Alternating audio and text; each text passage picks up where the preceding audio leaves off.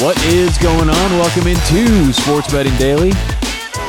How are you doing? How are we on a Thursday? Today is the 1st, September 1st, 2022. We're here, football month. NFL starts uh, about a week and a half from now. College football, week one this week, which means everybody's in action, pretty much. And uh, it starts tonight. Now, unfortunately, we don't have any picks for tonight but I will give a handicap on a couple games, so the bigger games at least, for uh, Thursday night uh, college football. And then we'll talk about on today's show why, honestly, waiting until today is not the best idea. Waiting until the day of the game is not going to win you money betting sports. So we'll do that on today's show. Remember, if you want to start betting player props and making more money, you've got to check out Thrive Fantasy. I always talk about Thrive, how much more money you can make betting the same bets you make elsewhere with player props. And you don't have to love player props, right? You don't have to be a consistent player prop better. If you just want to get into it, see how you like it, everyone who I've sent there loves and, and, and, just raves about Thrive Fantasy. It's so much fun. You can make more money betting player props. Check them out online or download the app. That's Thrive Fantasy. Put in promo code SBD for a deposit match up to $100. Thrive Fantasy. Promo code SBD. All right, so let's start off with it is Thursday night. A lot of college football back tonight. I know people are getting really excited. There's some marquee matchups. We got uh, West Virginia taking on Pitt. Pitt, currently seven point favorites as we record at uh, 10:30 Mountain Time on a Thursday. And uh, the other big game tonight is Penn State taking on Purdue at Purdue. Penn State currently minus three and a half on the road. There's some other games: Oklahoma State, uh, Central Michigan, Minnesota, New Mexico State. You know, Ball State, Tennessee. But those are the two real primetime matchups. So I will give my handicap on those two games.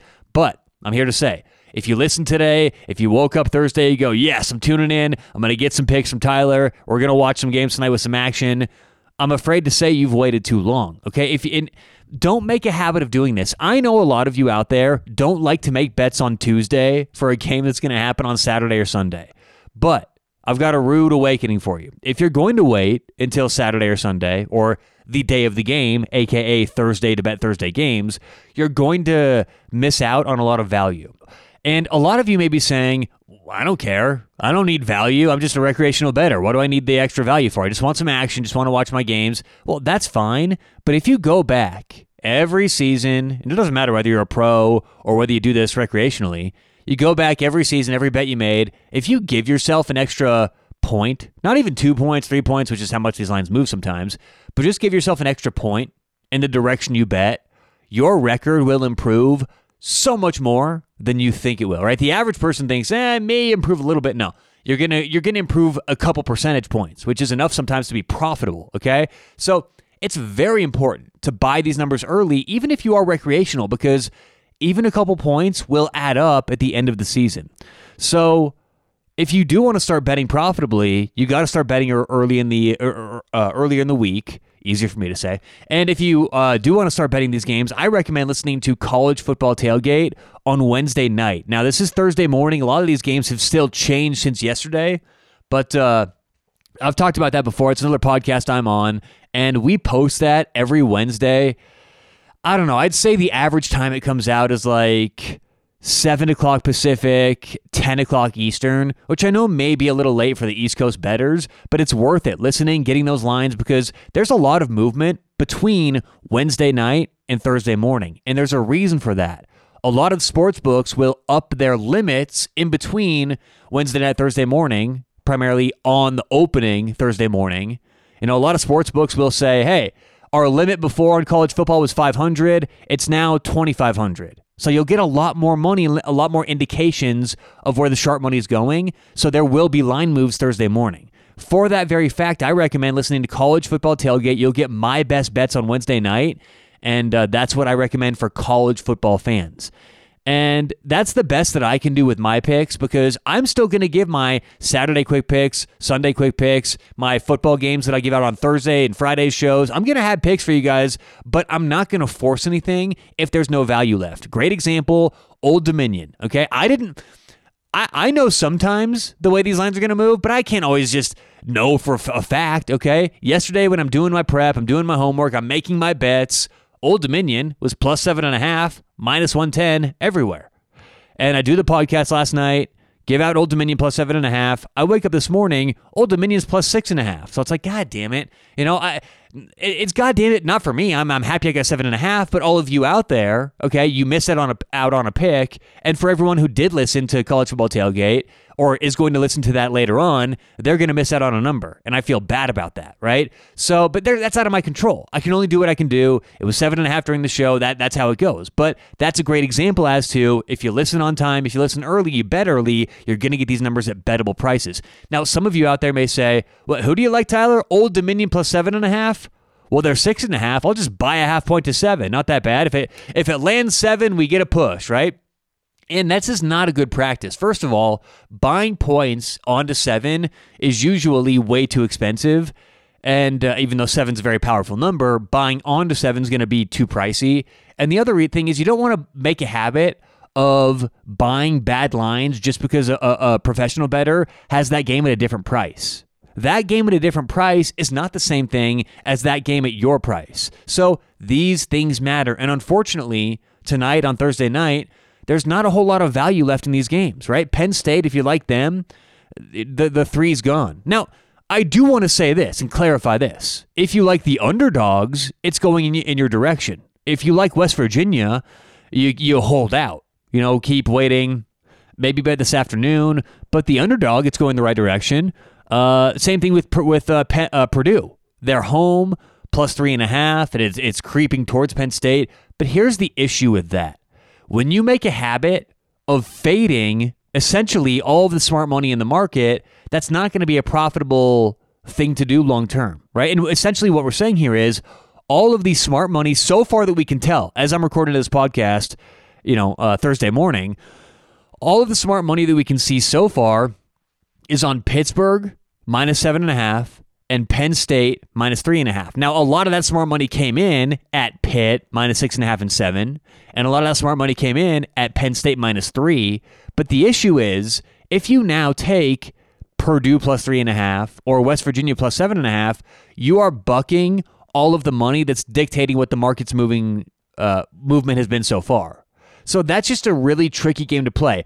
Are you going to be right doing that? Sure, maybe about 47% of the time but that's not enough to be profitable. So if you do that and you win, fine, congratulations, I'm glad you won, but don't make a habit of it. So really, my point here is a lot of the value from those who know what they're doing would say on game day, these bets have no value left. Same thing in the NFL. If you're waiting till Sunday to bet, there unfortunately probably isn't a whole lot of value. So uh, the big, the two big games tonight: Pitt and West Virginia, and then Purdue, Penn State. Here's my thoughts on them.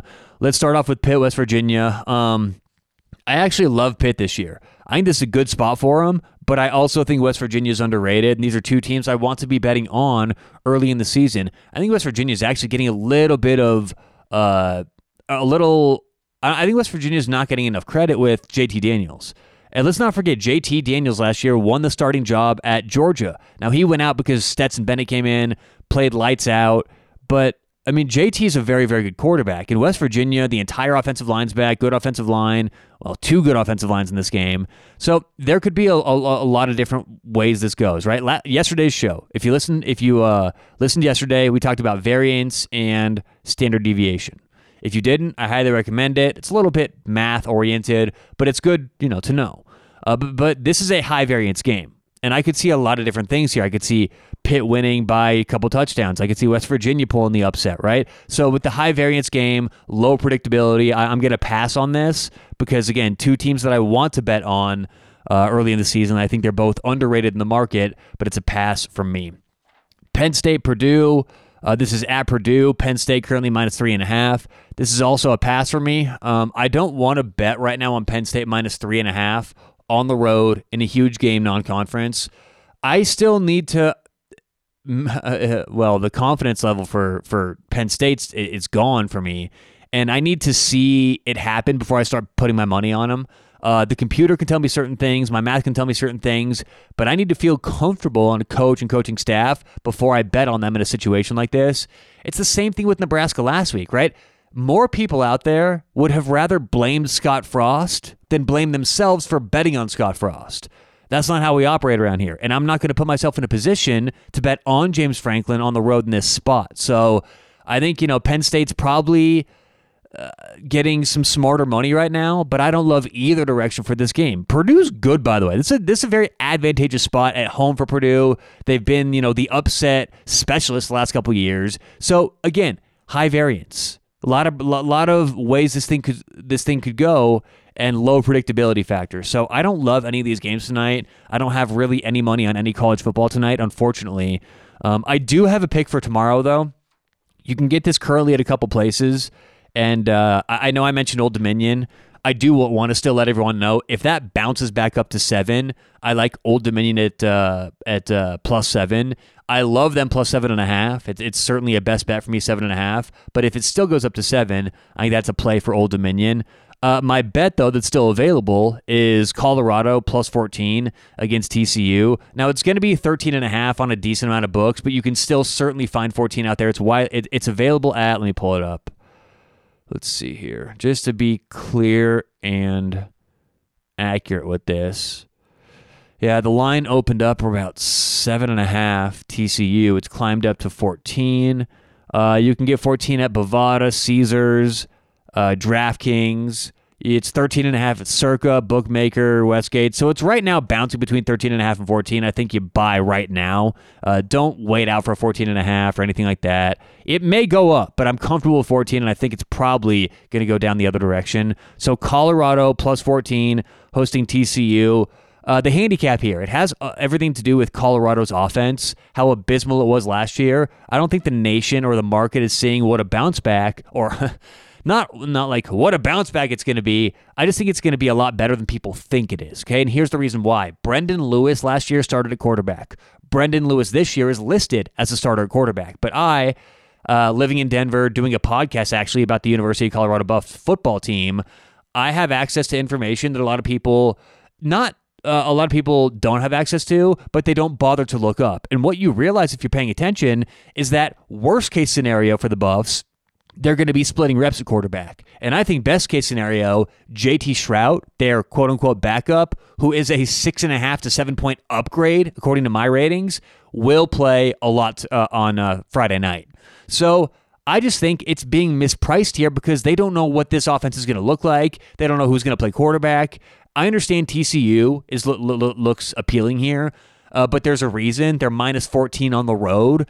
And Sonny Dykes, his first game at TCU, I think they're going to look better as the season progresses.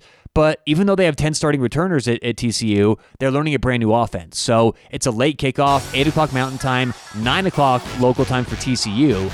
And uh, altitude, you know, first game of the season, I just think everything adds up to a good spot for the Buffs. So we'll take Colorado plus 14 tomorrow against TCU. So that really does it for today's show. Now, stay tuned tomorrow. We're going to have probably some picks for the weekend. We'll have a football Friday. It'll be some fun. We'll do some ranking, stuff like that. So, until then, good luck, whatever you have going on today or tonight. We'll talk to you tomorrow on Sports Betting Daily.